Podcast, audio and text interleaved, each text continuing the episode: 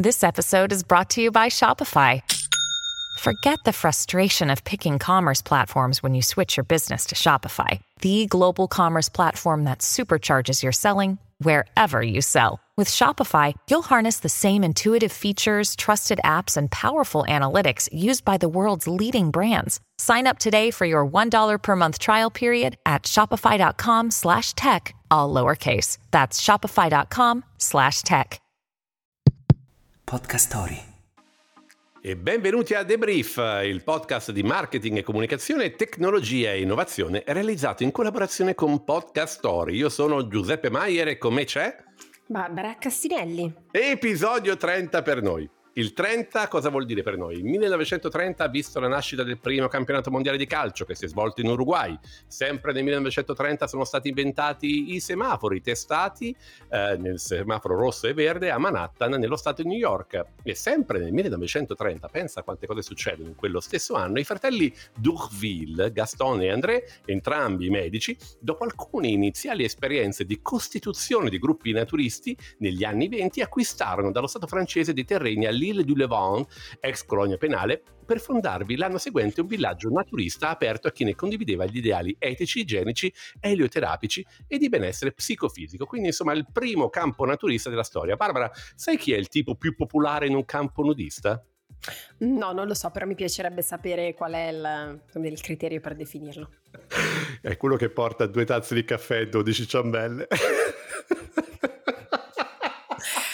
Bene, eh, allora ne aggiungo anche io una, non è così divertente come quella di Giuseppe. Il numero 30 simboleggia la creatività come espressione e sviluppo dell'intelletto. Si compone del 3, che è appunto espressione massima della creatività, e dello 0, simbolo dell'infinito. E devo dire che la tua creatività, Giuseppe, è davvero infinita. Eh, quanto la tua pazienza, amica mia, quanto la tua pazienza. Oggi parliamo di una news molto interessante dal mio punto di vista e che ci dà un grande punto di partenza per incontrare il nostro ospite, cioè parliamo di un banchiere DJ. È David Solomon, che ha una grande passione per la musica dance ed è anche un DJ affermato con centinaia di migliaia di ascoltatori su Spotify e svariate performance in festival eh, e anche in locali molto famosi in giro per il mondo. Nulla di strano se non fosse che Solomon ricopre anche un altro importante ruolo, cioè è il CEO di Goldman Sachs, una grande banca d'affari americani. Eh, dopo anni in cui ha portato avanti la sua carriera in modo parallelo di DJ e di CEO, è stato costretto ad abbandonare il palcoscenico. E questo per quale motivo? Perché negli ultimi tempi ci sono state un po' troppe polemiche sollevate intorno alle sue performance musicali. C'era insomma chi criticava il fatto che un super banchiere non potesse dedicare così tanto tempo ed energie a quello che viene visto soltanto come un hobby. Uh, e quindi ci sono poi altri ragionamenti legati a possibili conflitti di interesse, ma insomma questo è un episodio davvero controverso, come la partecipazione a un concerto in piena pandemia che lui ha fatto e che ha ulteriormente alimentato uh, le crescenti critiche. Così, pur dicendosi molto addolorato di dover abbandonare ciò che ama, alla fine Solomon ha ceduto alle pressioni. Quindi l'avventura musicale di D-Sol, che è il nome d'arte del CEO di Goldman Sachs, è finita, almeno per ora, per lasciare spazio unicamente al lavoro del capo di una delle più grandi banche del mondo. Cosa ne pensi, Barbara? Ma intanto vorrei capire qual è il conflitto di interesse tra fare il DJ e lavorare per una delle più grandi banche al mondo, quindi boh, mi piacerebbe uh, scoprirlo. E io dico che peccato, che peccato perché abbiamo perso un'occasione per uh, trasmettere invece che si può fare un lavoro e anche un lavoro importante con un ruolo di spicco, ma portare avanti anche una passione quindi peccato, un'occasione mancata. Debrief, Debrief, il talk di marketing, comunicazione, tecnologia e innovazione con Barbara Cassinelli e Giuseppe Maier. Allora, questa notizia tratta un tema che suonerà molto familiare quindi all'ospite di questa puntata. Anche lui divide la sua vita fra un ruolo di grande responsabilità e una passione forte per la musica. Sto parlando del CEO di McCann War Group Italy e quindi diciamo oltre a questo ruolo formale anche cantautore, Daniele Cobianchi. Benvenuto con noi Daniele. Ciao Daniele. Ciao, ciao grazie per eh, questo invito.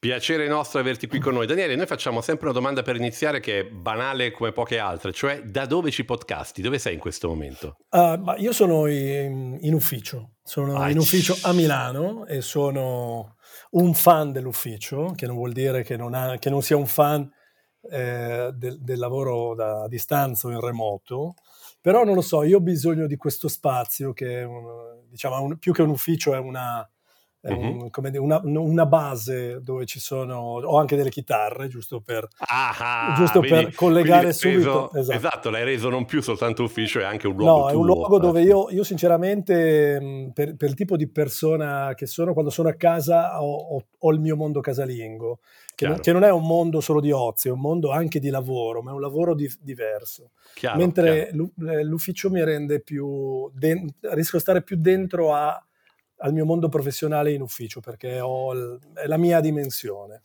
Ma guarda, stavo leggendo una ricerca che non piacerà alla dottoressa Cassinelli che diceva una cosa molto interessante, cioè che eh, durante le hanno fatto un'analisi de, proprio delle sinapsi di come in qualche modo il cervello funziona durante le call e durante i meeting dal vivo e ci sono certi, come dire, collegamenti, certe tensioni che nel momento in cui hai fisicamente davanti una persona diventano, come dire, si attivano e invece quando non ci sono non si attivano, quindi banalmente da remoto è molto più complicato. Non sarà un caso che quando eravamo tutti in lockdown le pubblicità erano dannatamente tutte uguali, cioè sì, pianoforte, sì, la vocina sì. di sottofondo e vi dicendo. Sì, c'era, c'era, c'era anche molta retorica, diciamo, eh sì. che era la retorica del momento e anche eh, forse l'incapacità del, del, della pubblicità di dare eh, delle risposte che non fossero retoriche. No? E questo eh, sì.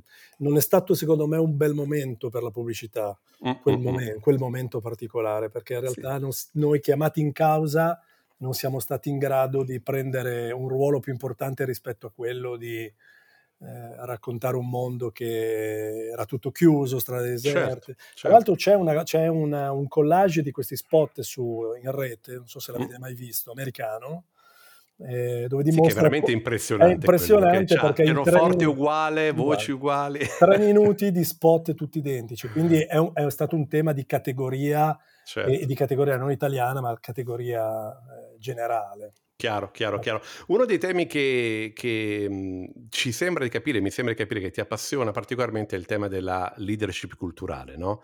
Uh, ci aiuti a capire cosa significa per te essere un leader culturale, soprattutto nel settore della comunicazione, e quali sono le competenze che richiede un ruolo simile?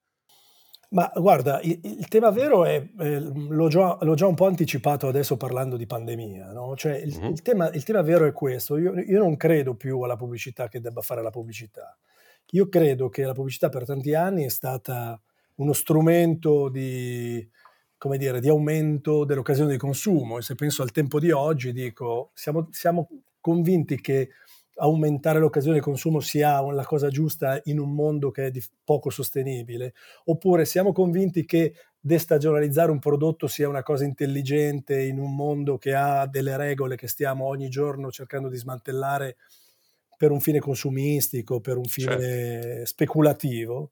Allora io mi rendo conto che oggi, eh, come, come, probabilmente non mai, non è mai stato, eh, la pubblicità deve avere un ruolo differente, che è aiutare le aziende a comunicare nel modo corretto rispetto al tempo che stiamo vivendo, rispetto alle contingenze del cambiamento, interpretare le tensioni culturali e dare delle risposte. In fin dei conti le persone hanno bisogno di prodotti, di servizi, no? quindi certo. noi viviamo, tutti abbiamo bisogno di vestirci, di mangiare, di, di, tras- di, di mezzi di trasporto, comunque di mobilità. E le marche devono sviluppare prodotti che sono in linea con questo mondo nuovo. No? leggevo anche una cosa che mi ha interessato molto di, di un amico che è Alessandro Tommasi, eh, che parlava di, dei monopattini. E raccontava come tutti si stanno, come dire, combattendo contro il monopattino perché rischiamo tutti di ammazzare qualcuno, perché è pericolosissimo. Il problema però non è il monopattino, il problema è che il monopattino è una risposta di mobilità in un tempo nuovo, è tutto il resto che è vecchio, le automobili sono vecchie, le città come sono organizzate sono vecchie e quindi bisogna cambiare un punto di vista. E io Chiaro. credo che la comunicazione, la pubblicità, la possibilità che la comunicazione ha oggi con tutti i canali che ci sono di agevolare questo cambiamento culturale, no? di portare un punto di vista nuovo attraverso anche eh, delle cose che facciano intrattenimento, perché poi la pubblicità non deve diventare noiosa o eh, didascalica, didascalica educativa. educativa. Può raccontare delle cose straordinarie anche nell'intrattenimento, anche con il crafting, anche con il, lo storytelling piacevole. E questo credo che eh, diciamo, la nostra industria non lo stia facendo come dovrebbe. Uh-huh. E io quello che sto cercando di fare con il mio gruppo, che poi è un, è un, gruppo dove c'è sia la creatività, ma c'è anche tutta la parte media, la parte dati, la parte tecnologica, di cercare sempre di trovare un punto di vista che sia in qualche misura più all'avanguardia rispetto al ruolo che possiamo avere noi in un mondo che è cambiato così tanto. Certo, che non è solo quindi tecnologia, ma è anche proprio appunto un ruolo culturale. Un ruolo culturale, cioè dare, dare alle persone no, la possibilità di, di, di, farsi venire un dubbio, di avere un pensiero, di poter esprimere un proprio punto di vista e non solo di comunicare alle persone sperando che entrino in quel negozio e prendano quel prodotto, lo mettano nel carrello che è sempre più grande perché ne, certo. i carrelli sono sempre più grandi, non so se avete notato, no? perché ti devono dare quella sensazione di vuoto. E allora se il carrello è grande non è mai pieno, e se non è mai pieno tu continui a riempirlo. Ecco, questo tipo di fenomeno, e, e, e lo dico da pubblicitario, no? che io dovrei in realtà contribuire a riempire quel carrello, deve essere cambiato. E Daniele, mentre parlavi mi sorgeva questa domanda, perché abbiamo parlato di eh, pandemia, del fatto che appunto la comunicazione eh, era forse tutta un po', un, un po', simile, un po' appiattita, abbiamo parlato di eh, aspetto culturale, ma la prima domanda è abbiamo imparato se abbiamo imparato dopo quel periodo delle pandemie quindi se anche le agenzie di pubblicità hanno imparato da, da, quel periodo e oggi che cosa stanno facendo nell'attuale mercato di diverso e poi se c'è una recente campagna che avete realizzato, che hai realizzato della quale sei particolarmente orgoglioso. Eh, allora, rispondendo alla, diciamo, alla, alla, tua prima domanda, eh, io credo di no, ma non voglio essere il, eh, come dire, colui colui il quale distrugge il, il, suo mondo, nel senso che io sono, faccio parte anche de, del male di questo mondo, non mi chiamo fuori, nel senso che anch'io delle volte ho fatto delle cose che, che adesso non riconosco più se le guardo in termini di, di, di pubblicità, Chiaro. però io credo che il nostro mondo abbia fatto un esercizio dif- differente, no? i grandi gruppi che sono, delle, sono diciamo, guidati da grandi holding finanziarie, devono trasformarsi rispetto a un mondo che ha portato la tecnologia e l'innovazione, quindi ha, ha, generato una trasformazione che è molto più veloce rispetto alla velocità che i grandi gruppi hanno di trasformarsi. Quindi alla fine i grandi gruppi fanno fatica a fare questa trasformazione. Eh, facendo fatica a fare questa trasformazione tu continui a stare in quella zona di conforto e cerchi di innovare quello che puoi fare, però in realtà continui a generare anche i tuoi utili, i tuoi profitti su delle cose che non sono eh, completamente nuove.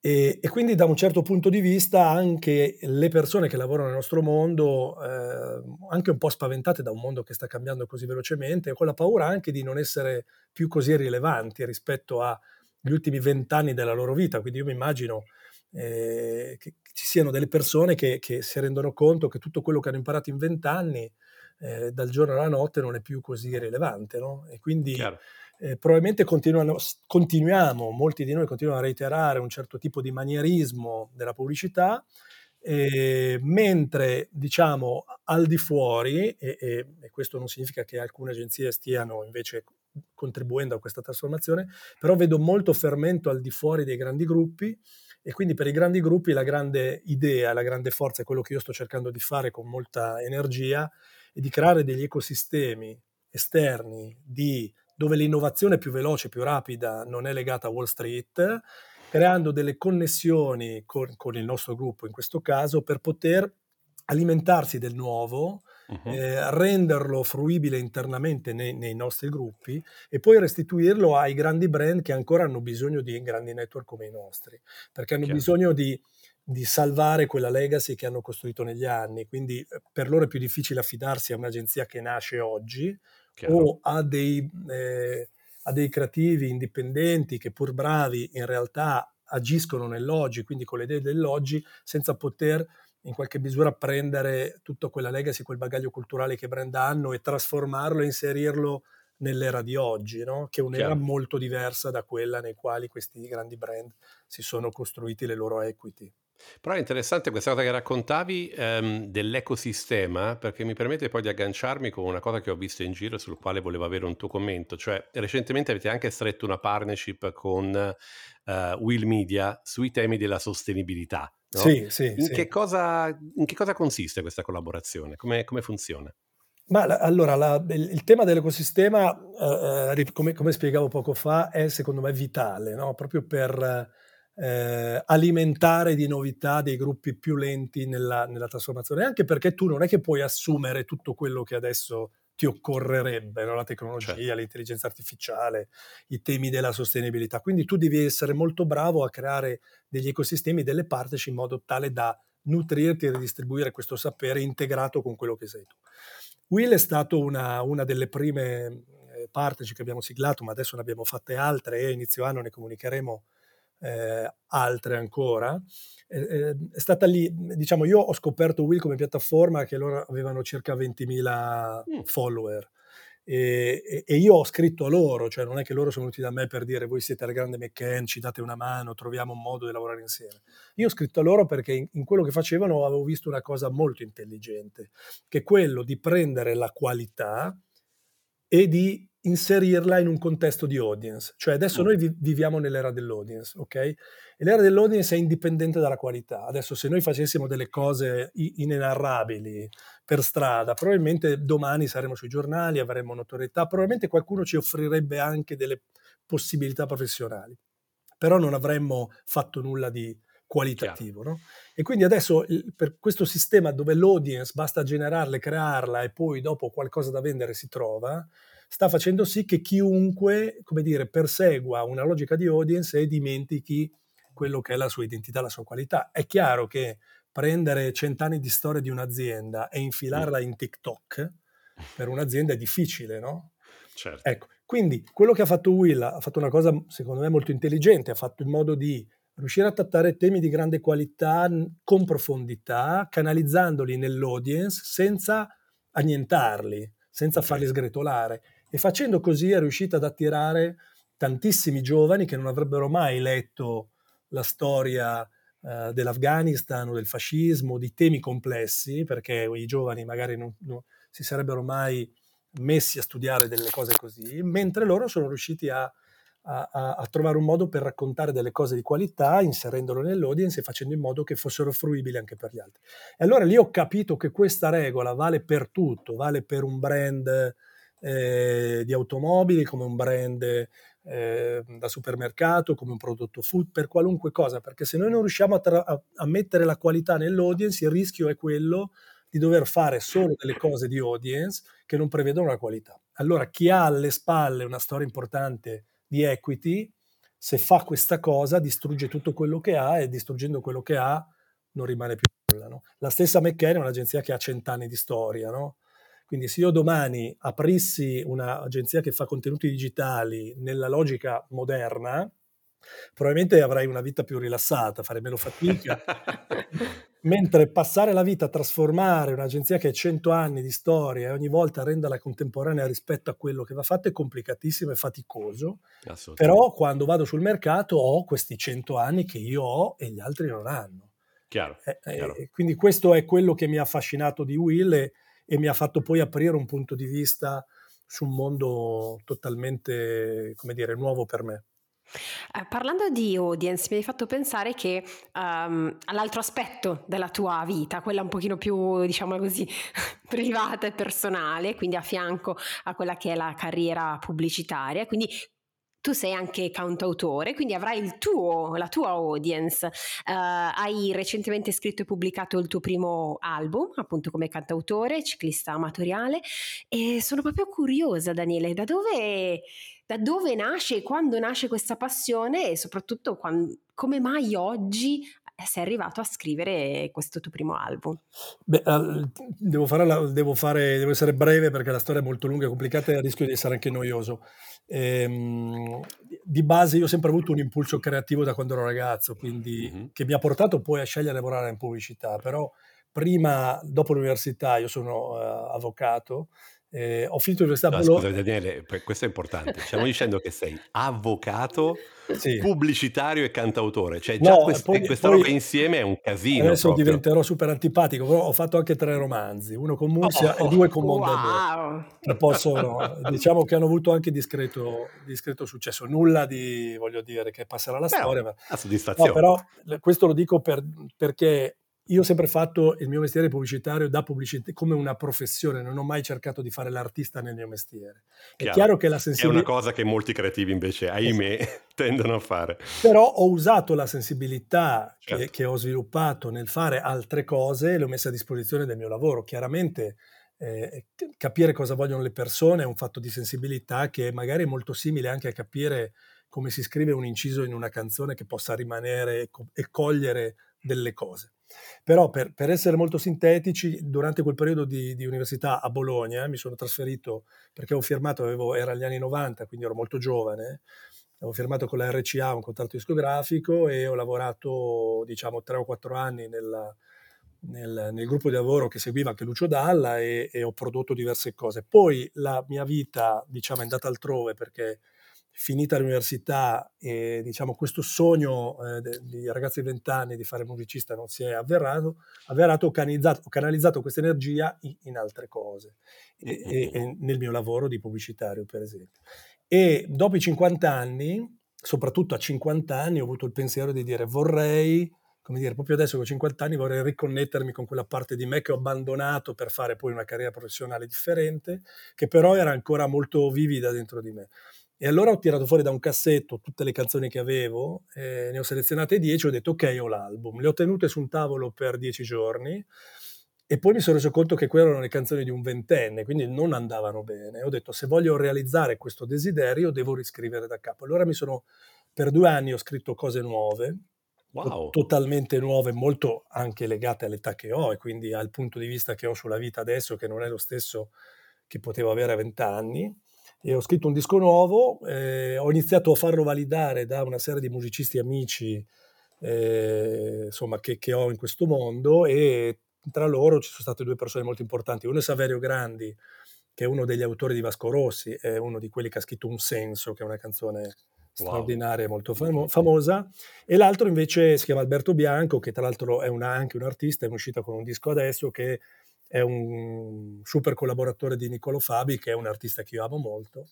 E diciamo Ciao. entrambi mi hanno detto: Guarda, che qua ci sono delle buone canzoni, quindi facciamo questa cosa. Tra l'altro, Alberto Bianco ha, mi ha anche prodotto il disco, quindi ho passato anche dei giorni in studio, ho fatto le nottate con i musicisti, è stata un'esperienza certo. straordinaria, sempre ricavata, come dire, nei weekend, nelle notti, poi è chiaro che qualche giorno di ferie me lo sono preso per, per finalizzare. Come è giusto che sia. Per finalizzare, però devo dire che è, stata, è stato anche un modo mio per come dire, ripulirmi da, da tutta una serie di cose, per, per fare anche un po' di fare un progetto artistico, progetto eh, artistico. anche perché banalmente la differenza, come dicevi tu prima, è che in un caso si chiama professione ed è quella cosa che ti sveglia alle 8 di mattina e devi fare delle robe che anche non ti piace di fare ma che devi fare. Invece seguire un progetto, un, processo artistico è molto interessante. C'è un'altra cosa che uh, mi solletica e qui faccio outing anch'io perché da piccolino Uh, anch'io ho inseguito quella carriera e mh, mhmm, ho lavorato con Mogol per qualche anno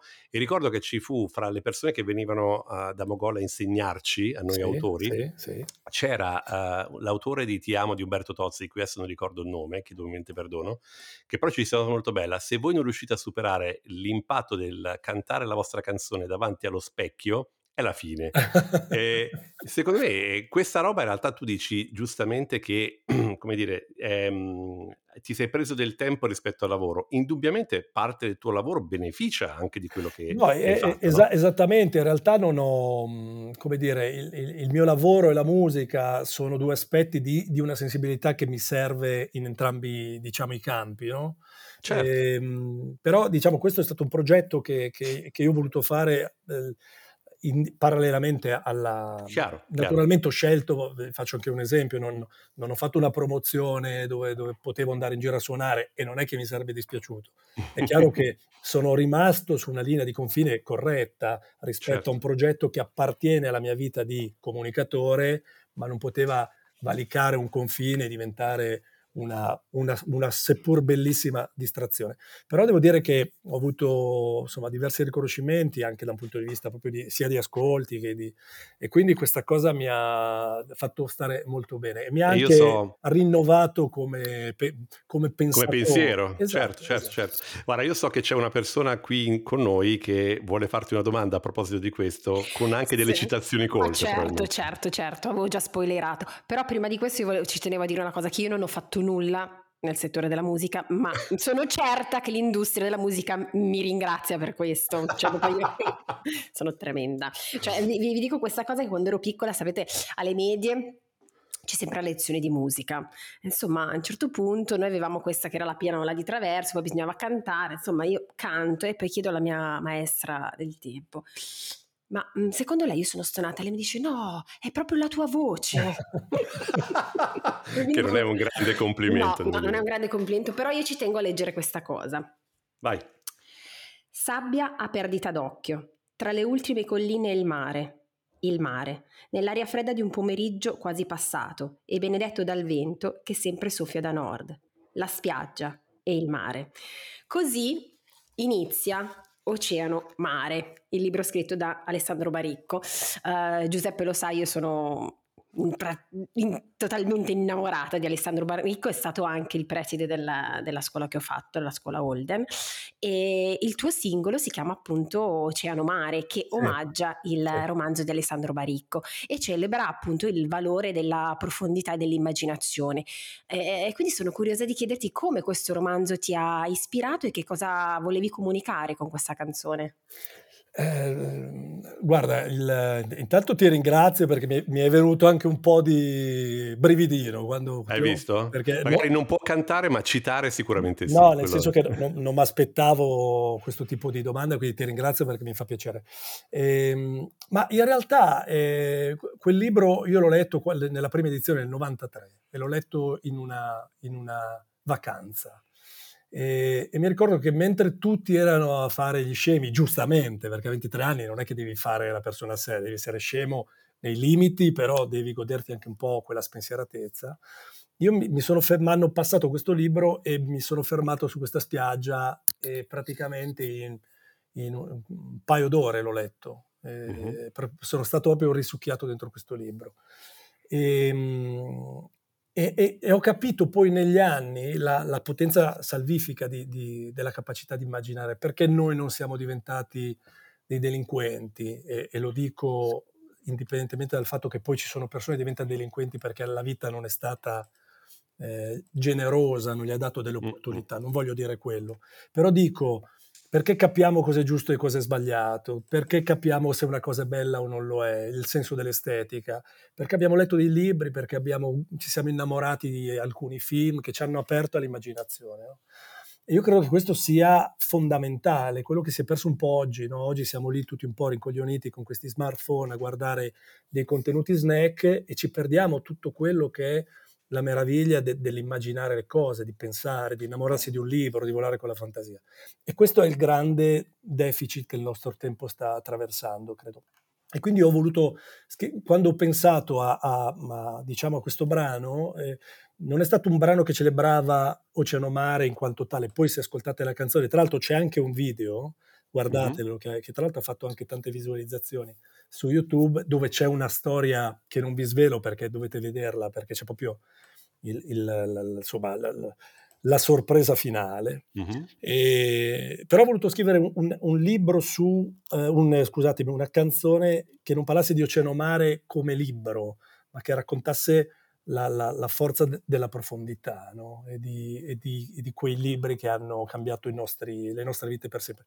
Tra l'altro ho mandato a, a, a Baricco, ho mandato il testo e il, il brano prima che il brano uscisse e lui mi ha scritto una, un'email molto carina ringraziandomi Dai, e facendomi che... tanti auguri per questa, per questa, cosa. È fantastico perché di fatto tu hai chiuso un cerchio durato 30 anni in qualche eh, modo. Sì, eh, diciamo, che, diciamo, che, tutto quello che mi ha girato attorno l'ho, esatto. l'ho, l'ho messo a sistema, l'ho messo su dei binari, no?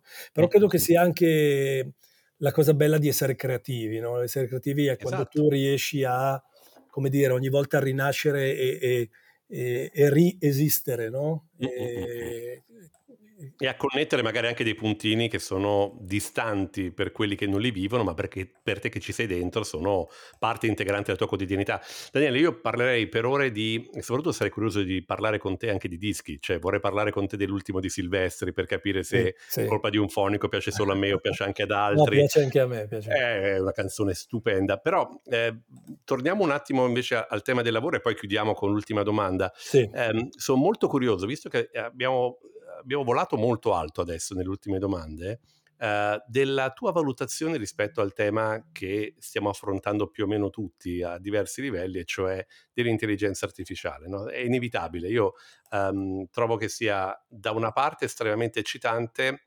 dall'altra comincia a essere noiosa. Eh, qualche giorno fa io e Barbara eravamo a, a, un evento in cui la persona accanto a me mi ha chiesto di cosa ci, mi stavo occupando, ho detto intelligenza artificiale e lei mi ha guardato con un disprezzo come se le avessi detto tipo la roba più noiosa della Terra. Tu come la vivi? Cioè cosa, cosa pensi che questa roba possa portare al tuo lavoro, al nostro lavoro e alla comunicazione in generale? Eh, eh, questa è una bella domanda. E, e proprio per questo ti, la, rispo- la, prima risposta che mi sento di dirti è che io mi sono rimesso a leggere, non mi sono rimesso a leggere, mi sono messo a leggere, eh, mi sono rimesso a, a, a leggere filosofia, a, a, rileggere i pensatori nuovi, quelli vecchi, eh, tutte le varie correnti di pensiero. Sto, sto leggendo un libro di, di, Davenia bellissimo che si chiama Resisti Cuore, che è un libro che consiglio, che rilegge l'Odissea e la interpreta nell'oggi e, e si scoprono delle cose straordinarie. E perché dico questo? Perché eh, l'intelligenza artificiale crea tutta una serie di temi legati a, all'etica, legati a, a, diciamo, all'umanesimo, al ruolo dell'individuo, no?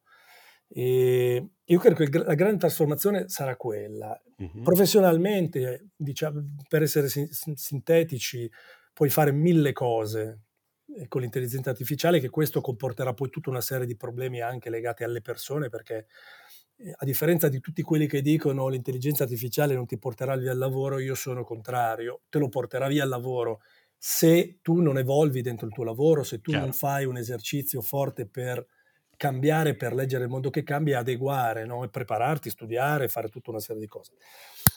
Però penso anche che l'intelligenza artificiale, da un certo punto di vista, sarà l'arma, eh, l'arma non dico della mediocrità, ma sarà l'arma che, che permetterà a tutti coloro i quali eh, hanno un, una, un, una loro normalità nel loro modo di pensare o di lavorare, che non vuol dire che siano migliori o peggiori di nessuno, ma io credo che questo aiuterà molto chi ha, come dire, forse una marcia in meno, chi ha una marcia mm. in più invece potrà volare ancora di più rispetto ad una, a una tecnologia, degli strumenti che permetteranno veramente di, come dire, di, di rendere ancora più forte il pensiero. Chiaramente bisogna trovare quel giusto balance tra Chiaro. etica e tra punto di vista eh, di, punto di vista umano ed ecco certo. per quello che io, io, credo che avessi un figlio ventenne che dovesse andare all'università io adesso gli, lo obbligherei a fare filosofia ma perché la natività digitale appartiene a tutti quello che non appartiene più alle nuove generazioni è questo tipo di profondità di sensibilità che serve poi per fare le domande all'intelligenza artificiale. Stanno già nascendo quelli che si chiamano prompt, no? La uh-huh. prompt AI, quindi l'opportunità di dire co- come io divento bravo a fare le domande. Chiaro. E fare le domande sarà ancora una volta la cosa più importante per avere le migliori risposte. No? Beh, che è anche un po' quello che dovremmo fare anche noi tutti i giorni nella nostra vita, farci le domande giuste o fare le domande giuste in generale nei contesti. E parlando proprio di domanda, vado alla nostra di rito di chiusura, la domanda dei brief. Uh, Daniele, se tu dovessi uh, oggi per dove sei arrivato, quindi sia uh, nel percorso come professionista nel campo della pubblicità, sia come, sia come cantautore, fare un debrief e quindi darti, dare un consiglio, un, dire un qualcosa al Daniele piccolo, al Daniele di vent'anni, che cosa gli diresti? Eh, Allora, su, su questo no, è una risposta che non so darti con tanta precisione, nel senso che anche qua io sono un po' contrario. Tutti dicono io rifarei le stesse cose, io farei tutta una, una vita nuova, nel senso che... ho eh, l'opportunità di farlo, so come l'altra. Eh, eh. Esatto, per, per, dire, io adesso gioco molto a tennis perché mi sono innamorato in tarda età del tennis, e, però guardo il tennis e, e delle volte mi arrabbio come se dovessi partecipare a un torneo di quelli seri. Dico, cioè, se tu non giochi bene non ci arrivi lì, ma io non ho nessun luogo dove arrivare, quindi questo è, nel senso che io cambierei le cose. Farei, il consiglio che, che mi darei è questo ho imparato negli anni che, la, che la, il blending, la contaminazione delle cose rende unici e speciali le persone, le rende, non voglio dire migliori, ma le rende più potenti da un punto di vista di capacità, no? di possibilità. E, mentre una volta ho sempre pensato che la verticalità delle cose fosse più importante che la poliedricità. E invece quello che mh, investirei più tempo nel conoscere altre cose, nel fare altre cose, nel contaminarmi ancora di più, eh, nel portare avanti esperienze che ho abbandonato subito, eh, perché trovo che quello sia la, la, la, cosa straordinaria che rende ognuno di noi poi speciale, no? quanto tu sei contaminato e quante cose insieme mischiano, si mischiano e ti permettono di avere un punto di vista che è più originale. No? Anche perché poi banalmente Daniele questo ci permette di appunto trovare connessioni con gli altri esseri umani e quindi magari collaborare con loro, che è una di quelle robe che l'intelligenza artificiale non può fare. Non può fare. Storia, non, non può fare. Esatto, e poi avere, esatto, avere più, come dire, fonti interni no? che tu hai mixato con altre cose ti permette poi di riconoscere altri fonti anche in apparenza strani ma che tu vuoi capire. Quindi quindi farei qualcosa di più e poi giocherei a tennis di molto di più. Almeno 5 ore al giorno. Allora, quindi eh? contaminazione e più tennis. E più tennis. E questo okay. è. Grazie Daniele per essere stato con noi, grazie davvero, un in bocca al lupo per tutto e in particolare mi sento di dirti per questa ritrovata strada come cantautore. Grazie mille, grazie Barbara, grazie Giuseppe, è stata una bellissima chiacchierata. Grazie Daniele. Barbara, un'altra occasione per, per, fare una chiacchierata con una persona estremamente interessante, al di là del suo ruolo professionale forse anche di più nel suo ruolo professionale, proprio grazie al fatto che fa anche altro, che è interessata anche ad altro, no? Non banale. No, non banale e poi bellissima questa cosa, mi piace il messaggio che ha lasciato final- alla fine della contaminazione, perché a volte eh, magari si fanno anche delle cose che sono tra di loro completamente diverse, ma poi ti aiutano per, eh, come lui nel caso della musica, ha, eh, probabilmente l'ha aiutato, ispirato nel campo della pubblicità e viceversa. E quindi è, è, è, bellissimo. Eh, io sono molto molto molto pro. Pro, e questo insegna anche tanto a, a, magari chi è un pochino più giovane si domanda ma io devo seguire questo, non devo seguire questo, forse anche il suo debrief è stato in questo senso interessante, no? cioè datti modo di nutrire la tua anima in modo tale che poi anche sul lavoro ne vengano fuori cose, cose positive. Bello. Bello, bello, bello. Questo è tutto per oggi, signori. Quindi ringraziamo ancora Daniele Cobianchi per la sua partecipazione. L'episodio di oggi è stato curato da Francesca Silvia Loiacono, Lorenzo Zannino, l'executive producer, Matteo Virelli è il chief sound officer. Se ti piace quello che hai ascoltato, please scarica l'app Podcast Story e fai follow, download e subscribe per ricevere ogni settimana un nuovo episodio di The Brief su Spotify, Apple Podcast o dovunque ascolti i tuoi podcast. Ciao Barbara. Ciao Giuseppe. The Brief è una produzione di Podcast Story, la prima podcast factory italiana. Scarica l'app per non perdere altri interessanti podcast.